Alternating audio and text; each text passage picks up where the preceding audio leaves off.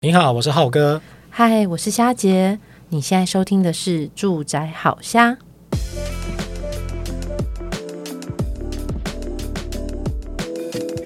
哎，今天这一集啊，蛮特别的。我们这一集的主题叫做“菜鸟专用的买房成本速算”哦。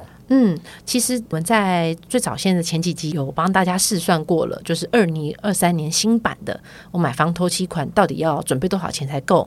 好，那那一集其实主要是教大家说我的头期款是怎么算的。哦，对啊。那最近有些朋友就是有想要买房，好，那但是就是会说，哎，那佳姐，我除了准备好头期款之外，还有没有什么我遗漏的一些细节？所以我觉得说，哎，这很值得再帮大家来做一些快速的复习，哦、这跟把一些必要的细节项目，就是重新提醒起来。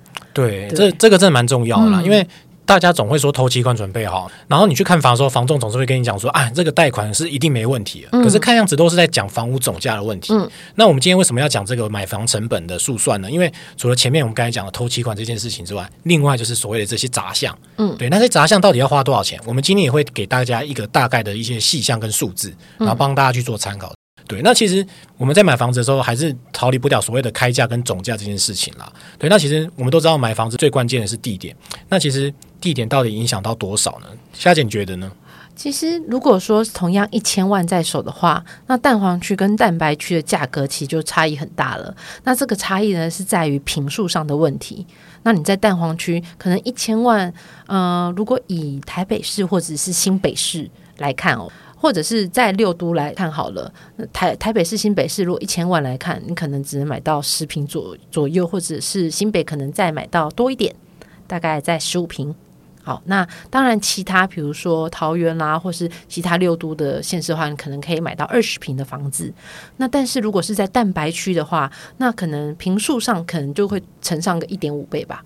对，所以你可以从两房变到三房的概念哦。嗯、所以其实我们也是要看地点这件事情，嗯、但是地点这件事情会影响到我们后面所谓的买房成本了解。嗯，那接下来我又想到一件事情，就是平数啊。其实我自己后来有去跟一些朋友聊过，他们问我一些买房的经验，嗯、那我通常都给他们建议说，嗯，你买房子到底是只买这一次好，还是说你之后会有换房子这件事情？嗯，那很多人都会说，哎，换房子那。好像又是很遥远的事情，我应该暂时只会买目前眼前这一间这样。然后我就说，可是。你这样好像忽略到一个需求哦，因为你住房的话，所谓的需求就反映在平数上嘛。嗯，那我就是跟跟他讲一下我自己的观察，这样，因为像大家都知道，我之前买房子是在淡水嘛。嗯，那后来淡水这房子就是考虑的原因，就是因为所谓的前面有提到地点，因为淡水相对于在新北当中，它是算是有捷运，可是它的房价又低，所以其实这个是还不错的。可是现在你又退后一步，在想说，但我到底要多少平数？那因为我自己的规划是我将来会有生小孩的计划，嗯，所以平数大是蛮重要的。那如果说呃，因为你这个平数的需求，那你要三房的考量，那其实淡水真的是 OK。可是如果你要想哦，我们能不能从平数上面再去回推，说我们可以买什么样的房屋类型，然后就很有趣了。嗯，对，我发现到说，只要是买公寓的话呢，你的平数呢都蛮大的，但是你的屋龄呢会有四十年以上。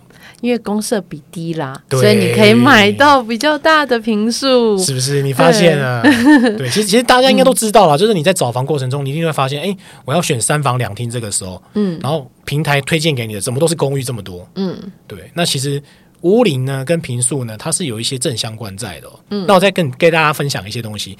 如果我今天选的是华夏呢，嗯，它屋龄其实就介入在十到二十年之间。哦，这倒是还。觉得 CP 值还蛮高的，因为它的其实如果以公社比来讲，一般的华夏可能会在十到十五趴左右吧。嗯，对对对，然后而且又有电梯啊。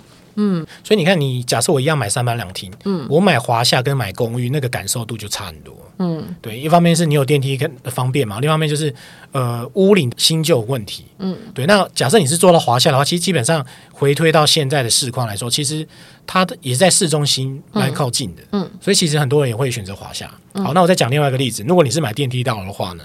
哇，那公设就是很高了。嗯，你平数相对于前面的公寓跟华夏就是低很多，大概至少要三十五趴起跳。对啊，我觉得现在买电梯大楼，其实虽然说有很多设施啊或什么的，其或规划，但是那个，哎，就是一一百块里面有三十五块或三十块都是买公社，感觉就有点心痛哎。只有自己实际上住的平数只有就是只有百分之七十而已。嗯嗯，所以我就给大家再做个整理哦。其实平数要怎么考量呢？你应该考虑说，假设我这十年之间，我我比如说我从买房到住进去，我这十年之间，我大概会有多少人在这个房子里面使用？那假设你是大概说，哎，我是一家四口，就是爸爸妈妈加两个小孩，嗯，那其实三房两厅是蛮基本的。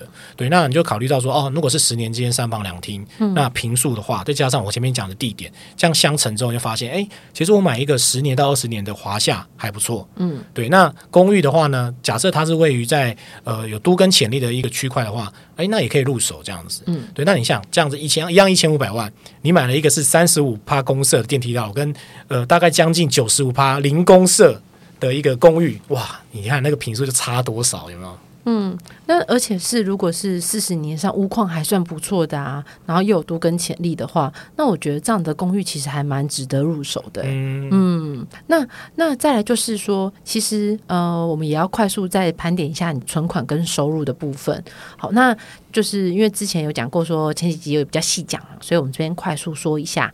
那因为其实如果说以我们的自备款来说，那一般如果你是买到十六平以上。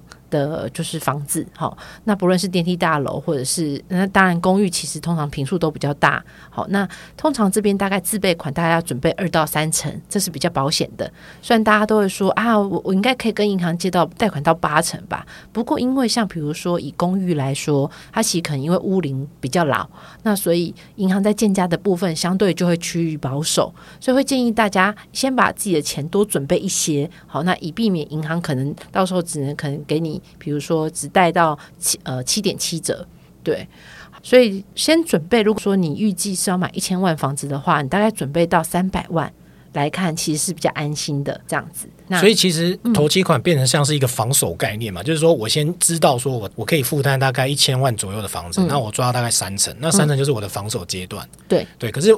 我们好像都常忽略，就是说，其实我有准备这三百万，那会不会有后续的开支？嗯、那这个这个就是我们今天的重点项目喽。对，那所以这三百万呢，其实还要注意哪些开支呢？呃，主要有七项。好，那当然这里面有有一些是必要的，有一些是不一定需要的，就看个人。那一定会要付到。现在大部分其实买屋，大部分要遇到单纯自售屋主来卖，其实那个几率真的很低。好，通常都会透过房仲。那因为如果有透过房仲的话，其实都会有房仲的那委托的费用。嗯、那这些账通常可能现金，可能就是看你的房价的部分。那通常会呃买家的话，通常会支付到一趴到两趴。哦，你说的就是中介费。中介费用，对对对。嗯、好，那所以如果以一千万来看的话，可能就会有十万到二十万不等是你的中介费用。嗯，对，好，那再来就会是，起先你会有呃斡旋金嘛，嗯，好，那那斡旋金的部分，那当然它就会之后会转成定金，所以你至少也要先有一笔十万的现金在手去付这个斡旋金。表示你的诚意有没有？对，表示说，哎，我真的确定我要下定了，嗯、我要想要来跟屋主来做议价，嗯，好，所以这个是你必须要先在手上有的，嗯，好，那我相信大家如果已经准备好自备款了，那这个十万应该是没有太大的问题，嗯，好，那再来就是像如果说已经啊、呃、谈好了，也就是成交了，那接下来其实会有一些政府的规费啦，比如说包含契税、印花税，然后或者是地政士代办的那个费用的部分，那这边大概可。可能会到二到三万不等，好，看你房屋的大小。那如果说，哎，我一时之间不知道该怎么去计算或者是预估的话，那我会建议大家，你先抓个大概五万，三到五万，把这个钱先扣住，嗯，对，当做是我要缴政府的规费。那当然，如果你买的房子没那么大，好，那或者是。最后总体总共计算的费用其实没那么多，那省下来的费用就可以往后再补贴一些，比如说你要买新家电啊、新家具啊的部分。那再来就是履约保证金的部分哦，那这个其实是呃，因为我们现在买房子都呃，大家就是比较安全，就是我我会开个履约保证的账户，把钱陆续存进去。好，那再来就是当。最后真的成交了，因为这个办的手续大概一个月的时间点嘛。嗯，那这个费用其实来讲其实不高啦，它大概是占整体交易金额的万分之六。哦，是。对，然后那双方各自就是负担万分之三。好，那这算是小钱啦。好，所以但是还是会收到的。诶，这个是不是在那个代书在帮我们做那个过户的时候，他就会问你要不要去做申请？对，那我都会建议大家一定需要。好，因为钱入到一个第三方的人帮你做保管，花小钱买一个保险就是。我觉得那个是那个保障是非常需要的。嗯，对。好，那再来呢？其实大家有时候会忘记的是装潢费用。好，那当然，这个装潢费用其实我觉得就是看个人了，因为你也可以轻装潢哦，你也可以花百万装潢。轻装潢就是 IKEA 的概念，这样子是吗？比如说，至少大家会重新粉刷油漆吧？啊、哦，对了，对不对？嗯、然后再来可能，比如说哪里有需要那些泥做啦，或者是木工的费用，对哦。那但当然讲到最最轻最轻的状况，就是它原本本的可能就有那些柜子，你都不拆。都直接使用，然后呃，连比如说瓷砖也都保留。那顶多你可能要花费的是什么？你要花费的就是那个油漆的费用了。诶，装潢费其实是不是里面成本最多的？应该说它你要拿出去的部分，幅度最幅度最可小可大，幅度最大的。但普遍应该都大吧，对不对？如果说我真的是自住自住的住宅的话，自住住宅，嗯。其实，如果像之呃，像我之前搬家好了，那那时候我们就是做轻装潢，好，那所以其实就大概只有我们整新的部分，大概是油漆，好，因为我们保留了原屋主的那些、他原本已经做好的那些层架跟柜子，所以重新弄的只有浴室。跟有就是整整屋全屋重新粉刷，好，那再加上就是我们还有买新的家具，那当然我们买那个家具，但就是会买，比如说是呃，像跟你刚刚讲的，可能 IKEA 啦，或者是其他的就是非高级那种，比如说呃，不是不是走百万装潢系列的，所以这样其实预算抓下来，大概可以抓在是，在那时候是抓在三十万左右。哇，三十万很很 金，对不对？不是很金，很很 OK。大家好像工作之后，其实都可以负担，可以负担，但是就是也要记得，就是当你在准备，因为你你一卡皮箱住进去，你也得是要有一些整理嘛，那才会是自己诶居住起来比较舒适啦，然后或者是比较自己熟悉感的一间房子这样子。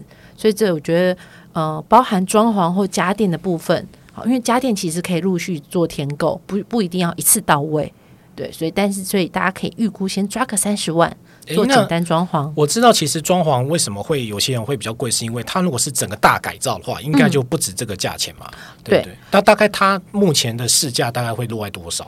嗯，如果说是要包含，比如说，嗯、呃，你要可能瓷砖都打掉重弄。好，那再包含，因为像最多最贵的其实是在瓷砖的部分。哦，你说的是老屋的那个部分，老屋翻新，老屋翻新应该就是那个装重新装潢打掉，然后运运送的那些废弃物，其实就是最贵的部分。嗯，是最贵的部分。然后因为像比如说有些人可能会觉得，那我要把呃，我不想跟人使用过其他人用过的卫浴设备。那可能卫浴设备要整个换新，那或者是连厨房都要整个整新。好，那这样的价格至少要准备到五六十万哦，那就真的是爆就两倍了，一倍了。对对对，嗯、最贵的其实是在这边。嗯嗯，而且也要施工比较久的也在这边，因为瓷砖要敲掉啊，就是你知道邻居在装潢的时候，你会听到哒哒哒哒哒哒哒哒哒，你那个声音就是在敲瓷砖。嗯，对，那个通常也还要。就是先跟那管委会打声招呼啦，先跟邻居打声招呼啦。那所以通常有时候大家会在那个呃公布栏说哦，从几号到几号哪一楼哪一户可能会要做一些装潢的施工，请大家包含一下。对，那等于是白天的时候就会有工班进驻，去做相关的敲瓷砖啊，然后或是说比如说钉那些木做的，有一些是那种整个是定做的，比如说系统柜。那这个都会在施工当中是，呃，一来是比费用是比较高的，那二来其实就是呃时间也比较长，而且现在近年底了，你知道现在工班真的是时间卡超紧的，嗯、而且就是大家都在抢人呢、啊。嗯嗯，对啊，因为像近期那个新青安贷款的关系，所以。呃，大家更多去做交屋这件事情，所以呃，装潢其实让工班更加忙碌，这样。嗯，对。那其实大家如果想知道更多这种装潢资讯啊，也可以回去听我们前几集，就是有讲那个老屋改造的部分。对对。那我有分享，就是说，哎，十个重点，呃，你怎么去顺一下你改造的顺序，然后包括你的成本的部分。对。好，那所以这这集就是帮大家抓出来，除了说我们自备款之外，还有哪些是可能常最常被忽略掉的一些费用？对。哦，所以这样总结前面的七个项目啊，就是所谓的斡旋的时候下金额要跟请房仲斡旋的时候有所谓的斡旋金，嗯，那接下来还有所谓的中介费，嗯，然后还有就是请代出过户的时候有所谓的政府规费，那还有就是呃付款啊，付那个房屋款项的时候有一个履约保证的费用，对。对，那其实还有包括就是其实里面占比最多的就是所谓的装潢费，嗯，然后以及房屋需要的整新的时候会用到的水管电路的费用。然后以及你住进去之后，你的使用的家电、家具的这些费用，这样零零总总加起来大概有七大个呃购物成本的部分，这样子。对，好，那这边其实如果呃帮大家小结一下，就是哇，这七个项目的费用，那我大概最低最低要抓在多少钱？会建议大家这边先大概抓在五十万左右。五十万，对，哦、这七个项目你先抓在五十万。先扣着，所以假设我今天是三百万的，嗯，呃，投期款准备里面大概要多加个五十万，是吗？呃，应该这样讲哈。如果说你你的房屋假设是一千万的房屋，我们刚刚讲了你的呃自备款，因为不知道银行会会贷几成给你，所以这个自备款这边会是大概是抓，就是保守估计会抓三百万。好，那当然我希望这另外的五十万是另外独立出来的。哦，对，所以大概会落在你可能要先准备的是三百五十万的现金。哇，那这样跟我原本预想的落差有一段距离耶。对，但但是其实因为我们这都是保守估计，所以其实你会发现到说，哎，如果我顺利的呃银行核贷下来可以贷款到八成，那我是不是其实三百万里面我其实实际的呃投款其实其实只要付两百万出去？好，那那另外那一百万的部分啊，其实就可以 cover。后面那那个五十万的部分了，嗯，对对对，那其实也是帮大家是说，嗯、呃，有一些因为大家有时候会漏算，结果会变成是，诶，结果头期款都付了，才发现说啊，我还有其他这些费用要要要负担，那可能就要可能是跟家人要调这个资金啦，或者我知道有之前有发生过朋友后来是用信贷的方式。去处理，哦，对啊，那但是那些的利息费用都太高了，好，所以这个其实我会建议大家，因为他们就是忘了注意到这些费用了，就不小心哎在装潢上面成本爆掉了，那只好借信贷，但是信贷的那个利息哦，其实你那房房贷再加上信贷，那个信贷那个比例其实是房贷的五倍哎，哦对，对，那差很多哦，那那当然是在自己理财规划上面，其实就会是比较沉重的负担了，嗯。嗯我想到一个例子，就是我有个朋友，就是他的房子，他就是买老宅。嗯、那他买老宅原因，就是因为他想要住在市中心。嗯，那假设说他有考虑到不想要太多公设比占掉那个金额的话，那就买老宅咯。那买老宅很有趣的是，他也考虑到说他这个老宅打算只住十到十五年。嗯，所以变成说他也预设说他之后他的装潢跟家具这部分就会用很低的成本去做室内的布置这样子。嗯，那我是觉得这蛮好的啦。对啊，那我也跟我的朋友也聊过这件事情。我就说，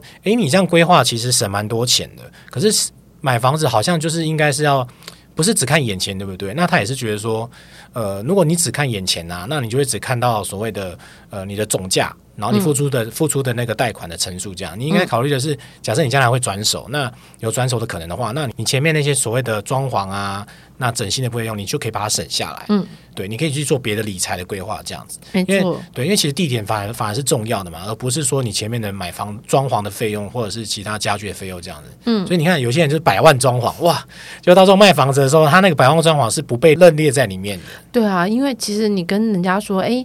除非你是刚装潢完，有就等于是说，是真的是重新整理过后，因此卖出去，你当然可以说，哎，这个我已经装潢好了，你不用重新装潢了，所以它可能会加在房价上。那当然。